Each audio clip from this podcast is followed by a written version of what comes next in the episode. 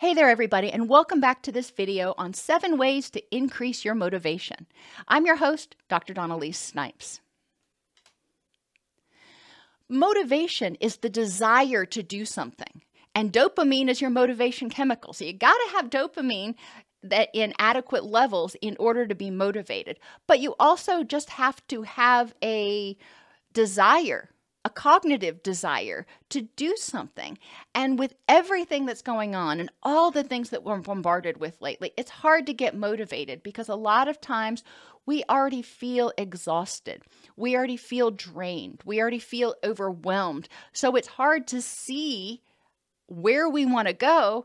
And it's hard to get the energy, which you get from dopamine, by the way. It's hard to get the energy to get up off the couch to do it.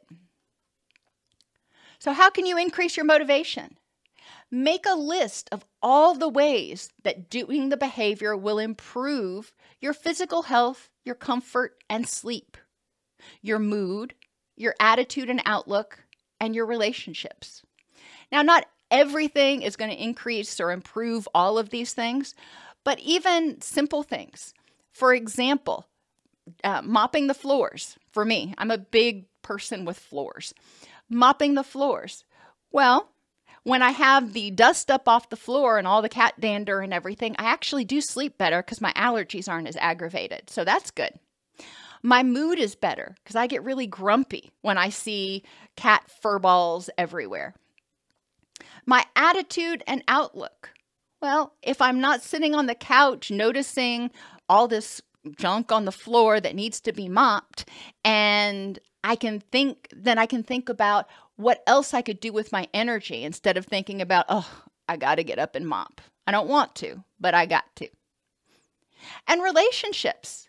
Well, I tend to be in a much better mood around the house when it's not a mess, when the floor is at least Swiffered, if not mopped, and the flat surfaces are all cleaned off. So it does improve my relationships. It reduces a lot of friction and tension if the floor is mopped, if the floor is Swiffered. Now, it doesn't mean that I expect other people to do it necessarily. I can do it because I know it'll make me feel a lot better if I don't come home to dust bunnies. So, something as simple as Swiffering or mopping the floor can actually improve a lot of areas of your life. It can reduce your anxiety, improve your energy, improve your outlook. So make a list of all the ways that doing the behavior will improve those things for you. That can help you increase your motivation. It's like, okay, you know, I can see a reason to do this. And then identify all of the drawbacks to doing the behavior and address them. I know that seems counterintuitive, but the drawbacks are going to be gnawing at the back of your head. The drawbacks to mopping the floor are, you know, it takes energy. I'm going to get sweaty and I've got to lug the mop, buck, mop bucket around, and I'd really rather be watching television. Let's just call it what it is. Okay, those are the drawbacks. How can I address them? Well, I can have the television on while I'm mopping. That's one thing. So I'm still getting it. I can use one of the mops that has the little portable um, sprayer on it so I don't have to lug a mop bucket around. That's number two. And, you know, I don't have to do it at 50 million miles an hour, so I don't necessarily have to get sweaty. So identifying the drawbacks and eliminating them can also help with your motivation. I could also say to myself, well, the sooner I get this done, the sooner I can sit on the sofa and watch whatever TV show, program that I want to watch. Other ways to increase your motivation break large tasks into small chunks. Instead of thinking, I've got to clean the whole house, or I've got to write this whole report, or study 14 chapters for this exam, break them into small tasks, things that you can do ideally 30 minutes or less. You know, if a pizza can arrive in 30 minutes or less, what can you do while you're waiting for that pizza? Uh, so break the large tasks into smaller chunks, and then you can just whittle away at it. Do 15. This was something I learned when I was in graduate school. Sometimes you might dread doing something. But if you get up and you actually start doing it, it's the inertia of that keeps you from getting started that's worse than actually doing it. Most of the time, once you start doing it, it's like, okay, this isn't so bad. So you do it for 15 minutes. If after 15 minutes you're still miserable, then stop.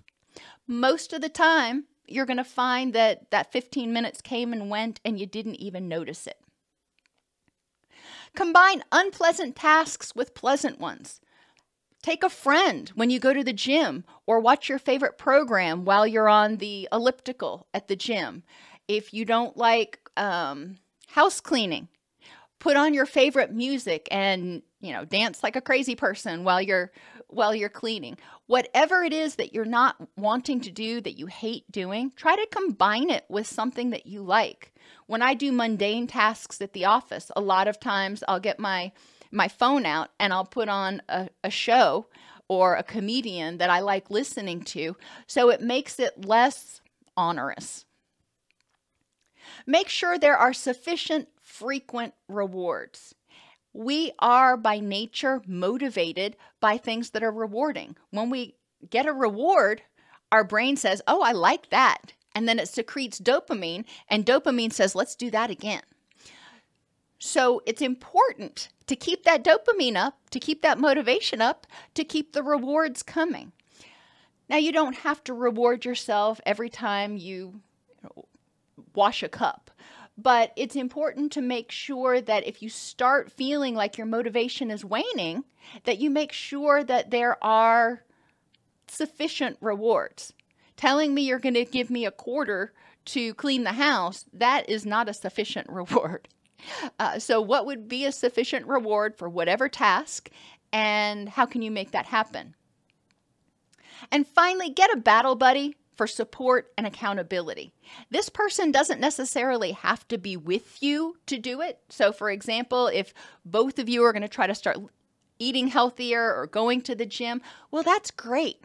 But you hold each other accountable. You talk to each other each day and check in and go, well, how's it going? Did you get this done?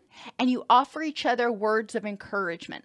Not only does that other person help help you hold yourself more accountable, um, but having that other person there provides social reinforcement for what you're doing. If the videos on this channel have been help, helpful for you, please support us in our mission to make high quality, practical tools available to everybody. You can donate at docsnipes.com slash donate, join the channel at docsnipes.com slash join, or purchase a thanks on videos that you like. Motivation is essential for everything from folding the laundry to changing a behavior. Motivation is often reduced when something is difficult or unpleasant. These tips are based in basic principles of behavior modification and can help you shore up your resolve for just about anything. Other videos you might find interesting. Motivation, docsnipes.com slash motivation dash list. I've actually done a lot of videos on motivational enhancement and motivational interviewing. Sometimes you're not motivated because you're depressed. So DocSnipes.com slash depression dash list takes you to a series of videos that I've done on identifying whether you're depressed and things that you can do in order to start moving towards recovery. If you're a counselor, there's a CEU course on motivational enhancement at allceus.com slash motivation dash CEU.